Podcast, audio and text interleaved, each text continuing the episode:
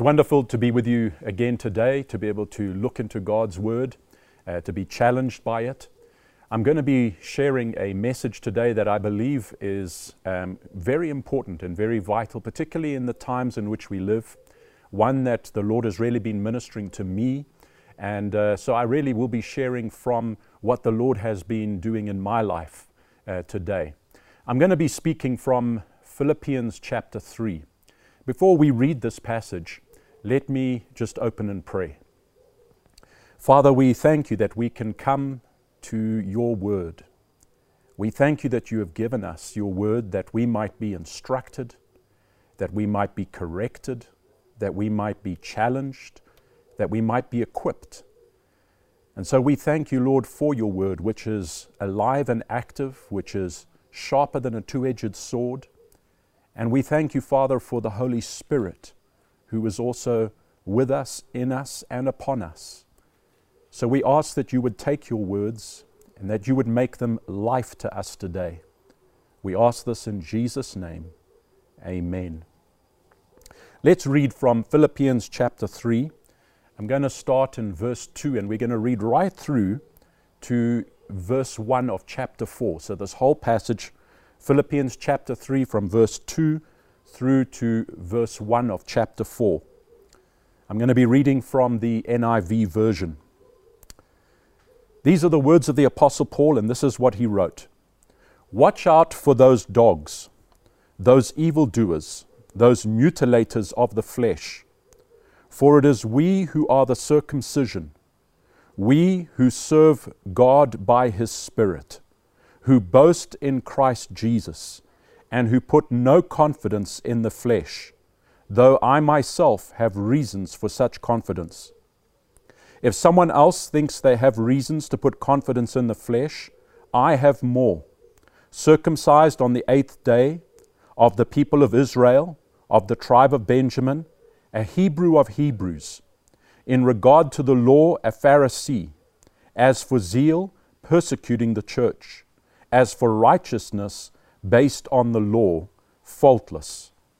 But whatever were gains to me, I now consider loss for the sake of Christ. What is more, I consider everything a loss because of the surpassing worth of knowing Christ Jesus my Lord, for whose sake I have lost all things. I consider them garbage, that I may gain Christ and be found in him not having a righteousness of my own that comes from the law, but that which is through faith in Christ, the righteousness that comes from God on the basis of faith. I want to know Christ, yes, to know the power of His resurrection and participation in His sufferings, becoming like Him in His death, and so somehow attaining to the resurrection from the dead.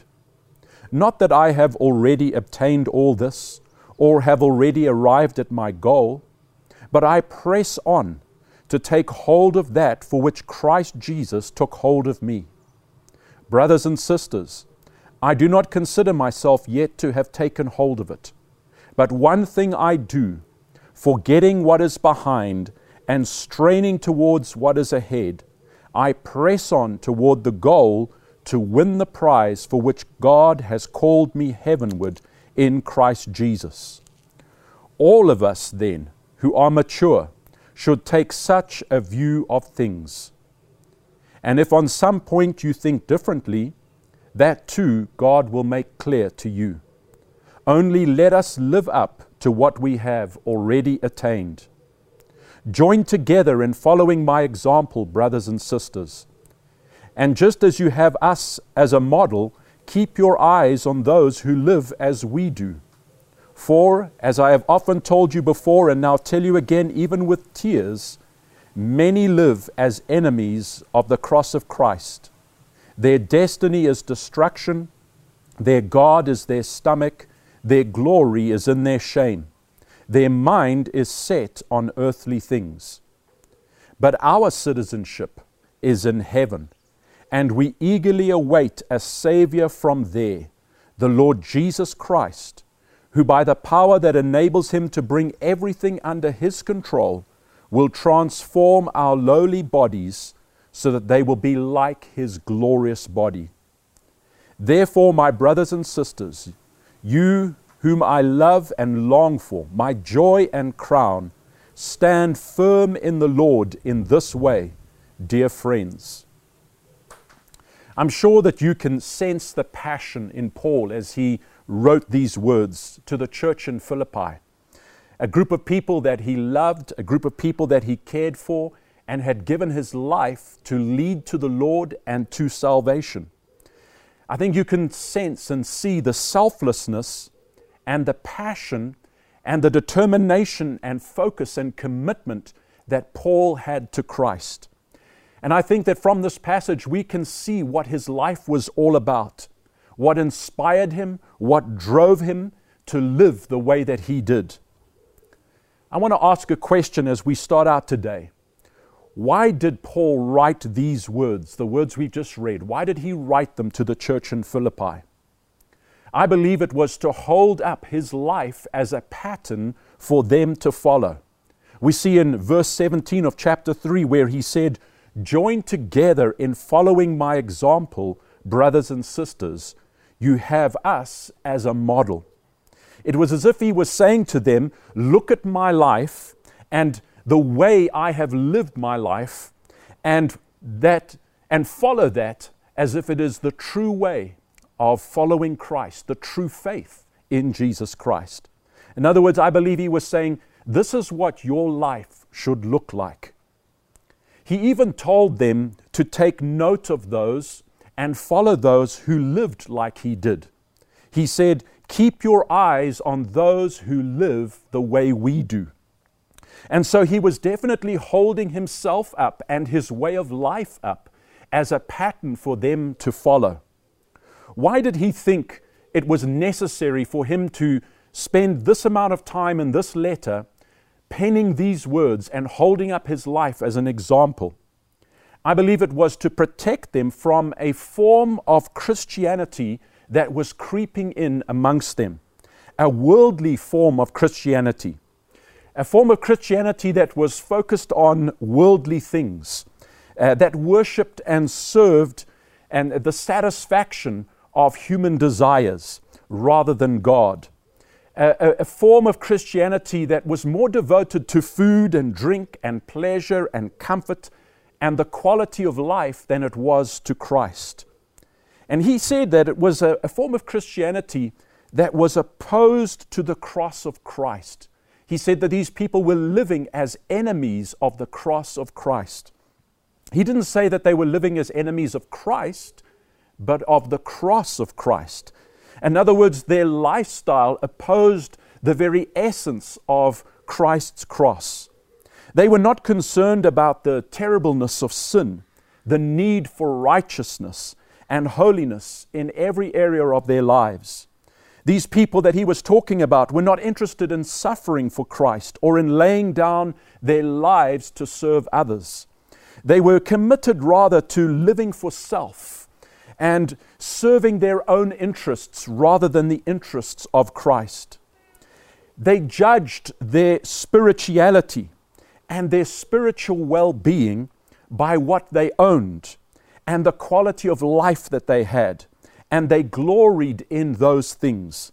It was a Laodicean type of Christianity, a lukewarm Christianity in which Christ was talked about, but he was not really loved and served, in which he was really, in essence and in reality, shut out of the door, in which there was no real fellowship with him.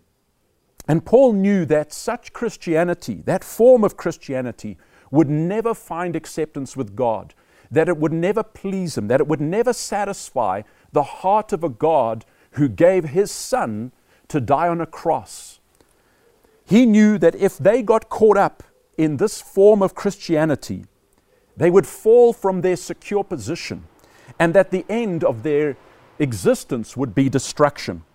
And so he was making sure to remind them of his way of life and holding it up as the, the epitome of what Christianity is all about and what faith in Christ is all about. It was as if he was saying to them, my life really shows you what faith in Christ should look like. This is what we read in chapter 4 and verse 1. He said, My brothers and sisters, you whom I love and long for, my joy and crown, stand firm in the Lord in this way. What was he doing? He was saying that if they follow him, if they Im- imitated his way of life, that would enable them to stand firm in the Lord right to the end. You see, if he was alive today and standing right where I am, I believe Paul would be saying to us exactly what he said to the church in Philippi, the believers back then. Why is this passage just as important and relevant to us as it was to the Philippians back then? If we are going to be able to stand firm in the Lord, if we're going to escape the destruction that is coming, if we're going to inherit the gift of God, this great gift of eternal life that God has presented so freely to us in Christ Jesus, then we need to pay careful attention to what the Apostle Paul is teaching here in this passage. And I think it's particularly important and particularly relevant for us to do this in these days of apostasy and compromise and ever increasing lawlessness in which we live in. So let's look a little bit more closely at what we've read here. In verse 6, Paul says this Whatever were gains to me, in other words, whatever was considered to be advantageous and of benefit to him, he considered loss. He considered to be detrimental for the sake of Christ. What was Paul saying here in this verse? What he was saying was this everything that he had trusted in and boasted about, he no longer trusted in and boasted about. All the things that he placed such great value upon before he came to faith in Christ, he no longer placed any value on. All those things that he considered so important, he no longer thought were important. They had paled into insignificance and irrelevance in the light of the glory of the person of Jesus Christ and the wonder of the relationship Paul had discovered with him. You see, Paul's life was no more about his human ancestry as an Israelite, about the fact that he had been circumcised on the eighth day, or that he was devoted to carrying out the law and all its ordinances. His life was now all about Jesus Christ, about his relationship with Christ, about his service of Christ. And that was all that mattered to Paul. He had come to that place where Christ was all in all to him. But that's not all. We see that it was not just the things that he used to boast in or that he used to value that he now considered to be worthless in the light of his relationship and service of Christ.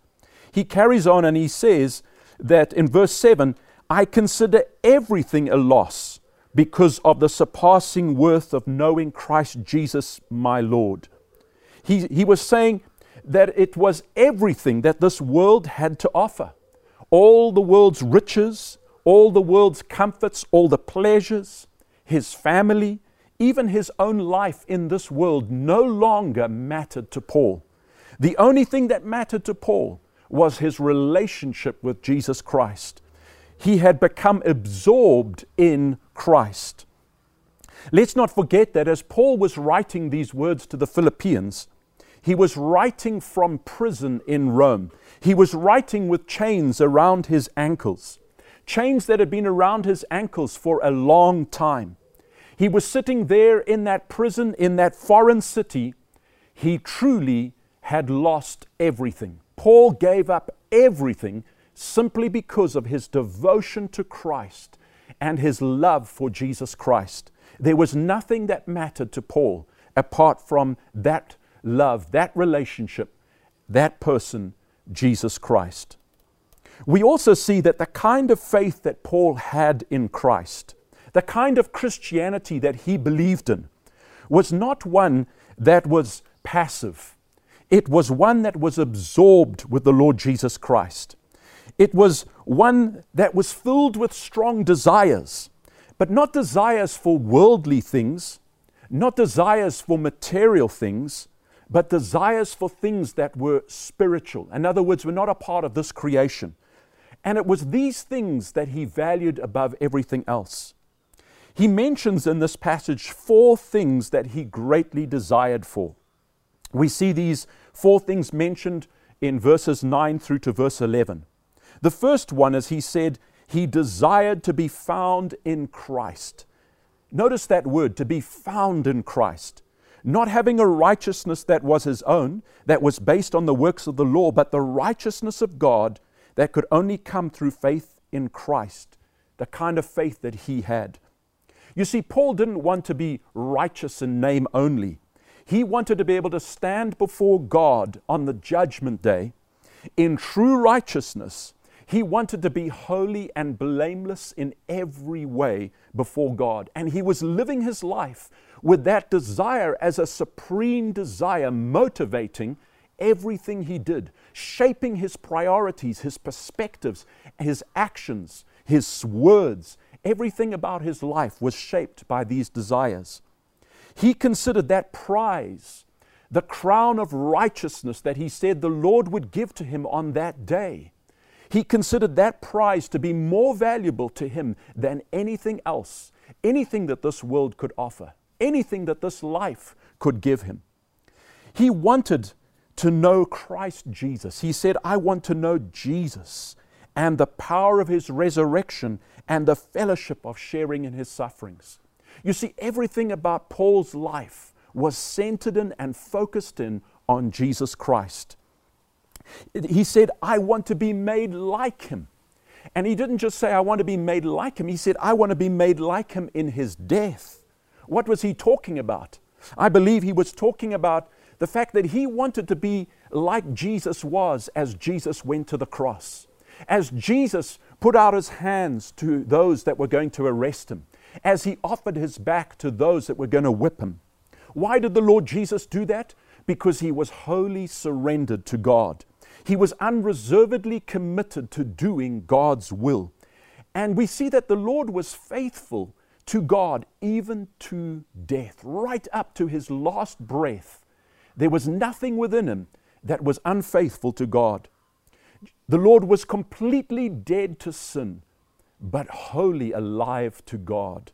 And that's what Paul was wanting. He was wanting to have the same kind of devotion to God as he saw in his Savior and his Lord Jesus Christ. He wanted to be made like the Lord in his death, absolutely surrendered, absolutely committed, absolutely sold out to doing the will of the Father, where nothing would stand in the way of him doing so. We also see that he said he wanted to somehow attain to the resurrection out of the dead. So these are the four things that Paul said that he wanted. He wanted to be found in Christ, not with a righteousness that is uh, his own, but the righteousness that comes from God through faith. He wanted to stand before him blameless. He wanted to know Jesus. He didn't want to just know about him, he wanted to know him. He wanted to experience the power of His resurrection working in His life. He wanted to share and have the fellowship of His sufferings. He wanted to be made like Him in His death. And He wanted somehow, through all of this, to attain to the resurrection out of the dead. And He said that everything else He considered garbage in relation to these things we can see, as I said earlier, that there was nothing passive about Paul's faith and Christianity. And I really want to belabor this point because so many times our Christianity becomes passive. Our faith in Christ becomes passive, inactive. But when we look at Paul, his entire life, from the time the Lord Jesus was revealed to him, there was nothing passive about his life and his faith. The opposite was true. As we read these words, we see the intensity in which he pursued the things which he so desired. We see the passion that he lived and served Christ with. He didn't live as if he had already arrived, as if he had been perfected already. We need to remember that as Paul was writing these words, he was towards the end of his life, towards the end of his ministry. He had already traveled many parts of the world of that time. He had already established all the churches that we know about in Scripture. He was already a seasoned apostle serving God, and he had the very fruits of his labor to show for his service. And yet, here he says, I don't consider myself to have attained all this. I don't believe that I've arrived. I don't believe that I've been perfected. And we see him continuing to strive and strain forward. Just you think of the words that he used. It, he was like a very talented athlete who had set his sights on winning a gold medal at the Olympic Games. That's how Paul lived his Christian life. He was as if he was, he was pursuing a crown, he was pursuing a glory, he was pursuing something that he knew was going to take all his devotion, all his focus, all his energy to attain. And he would not allow himself to be distracted from following and pursuing that goal that he had. He said that he would not allow himself to be caught up in the past. He was not focused on his present circumstances as he was sitting in that prison with those chains on his ankles. His sights were set on what lay ahead. He was constantly looking forward to what God had promised him in Christ Jesus. He was constantly reaching and searching and seeking to attain the goal that he had, which he said was the prize for which Christ had called him heavenward.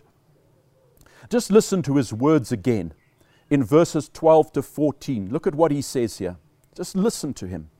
He says, Not that I have already obtained all this or have already arrived at my goal, but I press on. Notice that word I press on to take hold of that for which Christ Jesus took hold of me.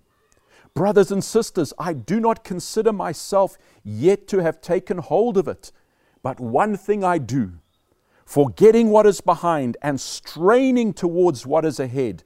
I press on, there's those, that phrase again, towards the goal to win the prize for which God has called me heavenward in Christ Jesus.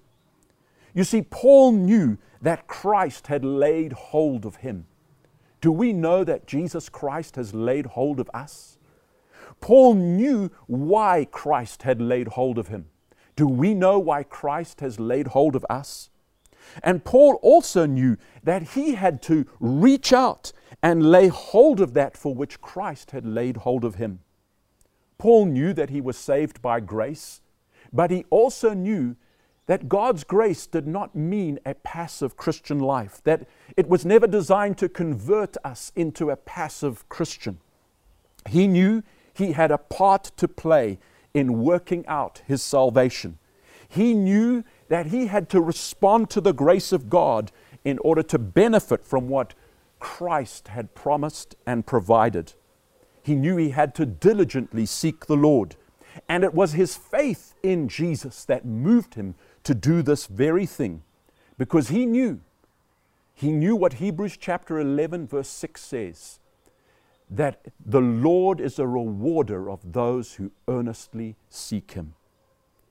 What a contrast Paul's life was, and Paul's pursuits and priority in life was, to those whom he said were living as enemies of Christ, those who had embraced this other form of Christianity. He was warning the Philippians not to be like them, but to be like him. The people that he spoke about in verse 18 and 19, where he said, I have told you about these people before, and I tell you again, even with tears. They live as enemies of the cross of Christ. Their destiny is destruction. Their God is their stomach. Their glory is in their shame their mind is set on earthly things. What a contrast we see between that group of people and between the Apostle Paul.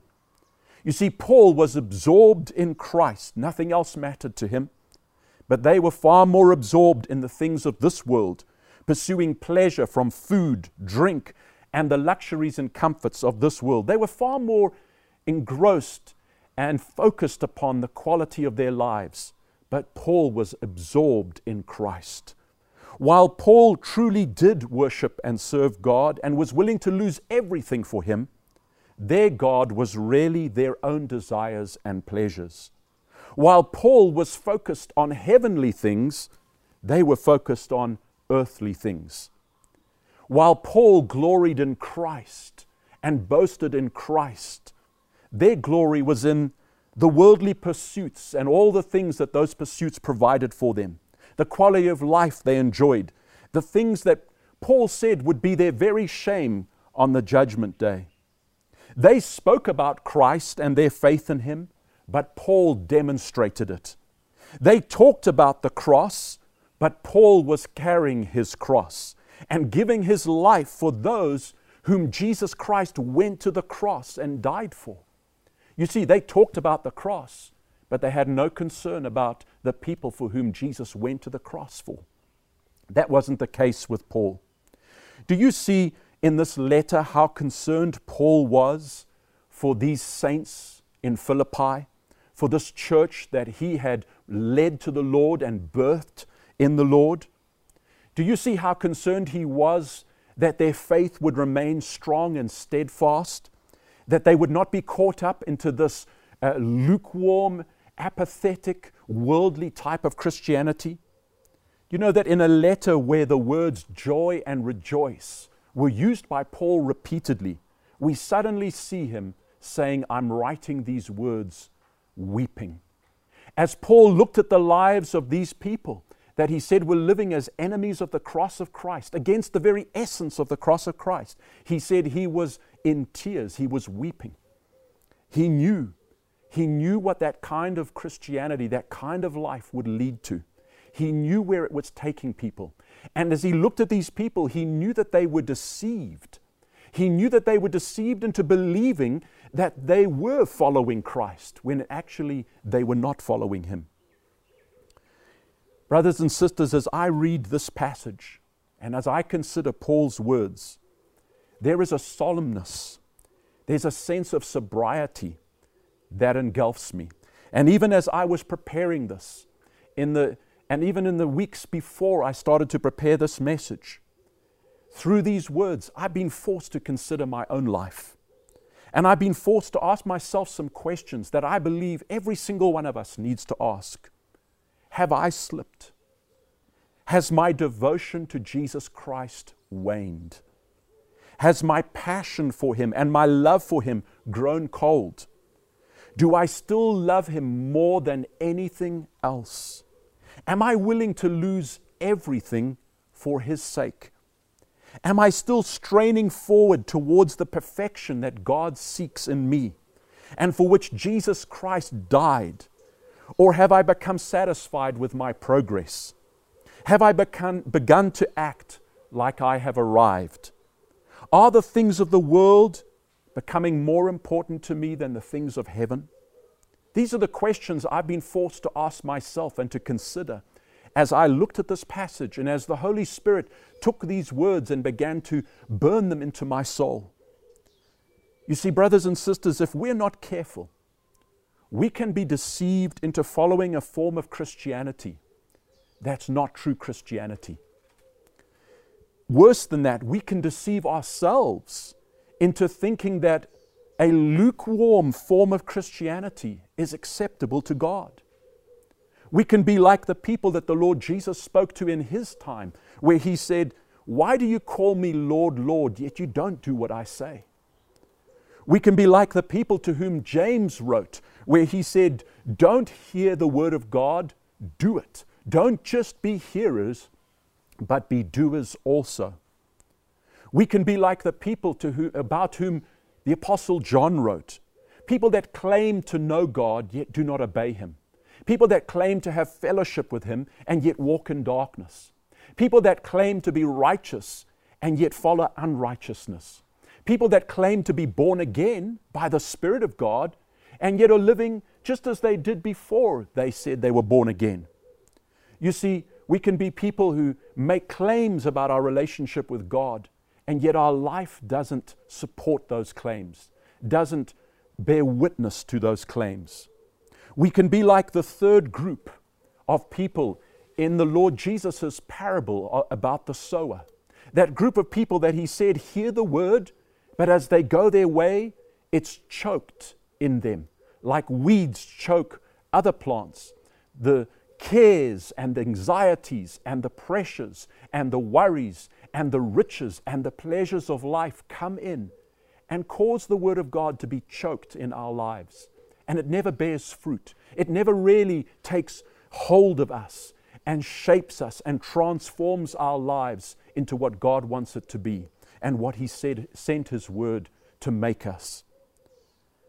I believe that if the Apostle Paul was to be standing here before you today in my place, he would be speaking to us this way today. This is how he'd be talking to us.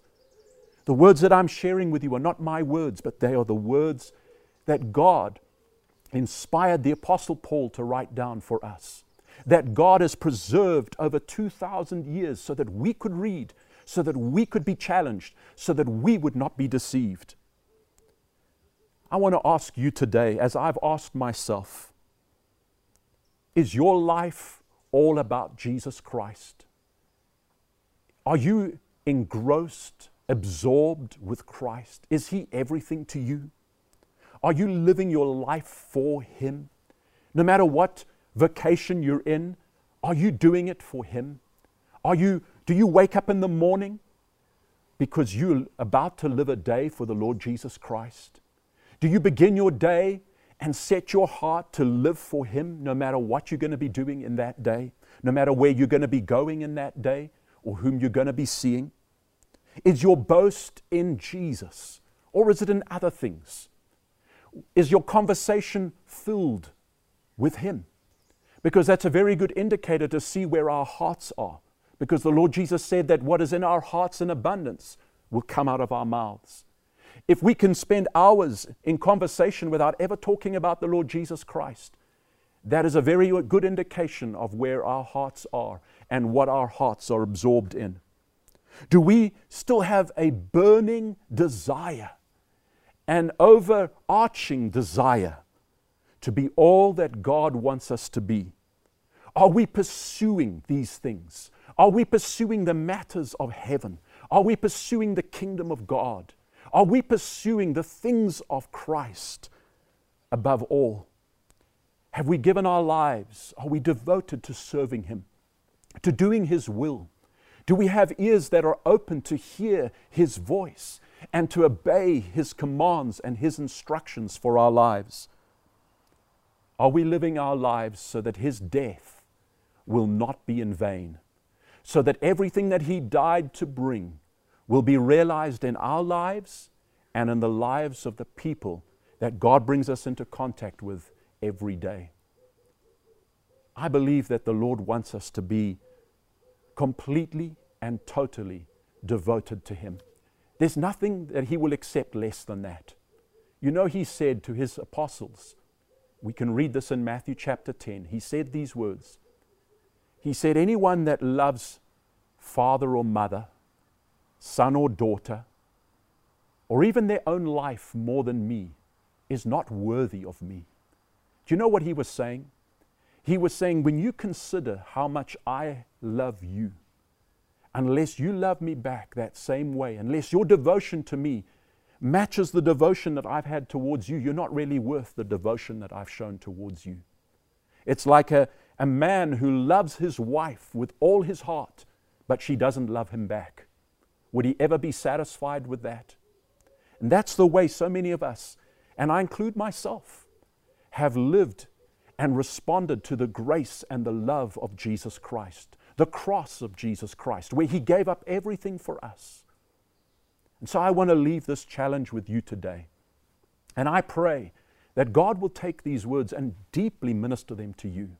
That you would not just hear these words, and that they would pass in one ear and out the other ear, that they would not be heard by you but be forgotten.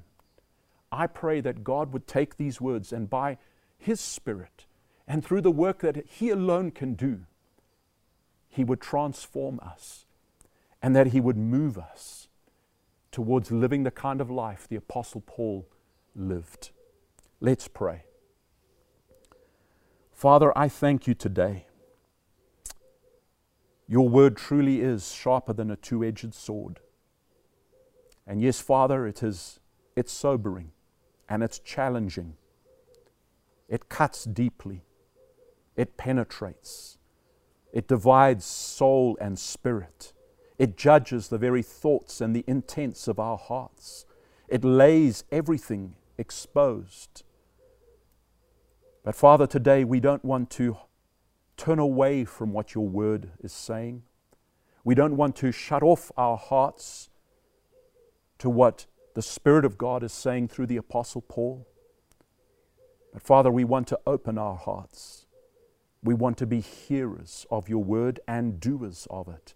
We want to have ears that can hear what the Spirit of God is saying to us as your people. And so, Father, I pray today for every person hearing this message that they would not shut the window and the doors of their hearts, they would not harden their hearts, but they would receive this word, that it might be implanted in them, and that it might change them and empower them to live the kind of life you've called us to live, to be the kind of people you've called us to be. So, Father, I pray, may your word go forth today and may it produce in our lives what you sent it to produce. May it not return to you void. I thank you for this, Father. In Jesus' mighty name, we give you all the glory and all the honor and all the praise forever and ever. Amen. Maybe you've never given your life to Jesus Christ. Maybe you've never served Jesus Christ. Maybe you've never really known Jesus Christ. You've never understood what the gospel is all about or who Jesus is.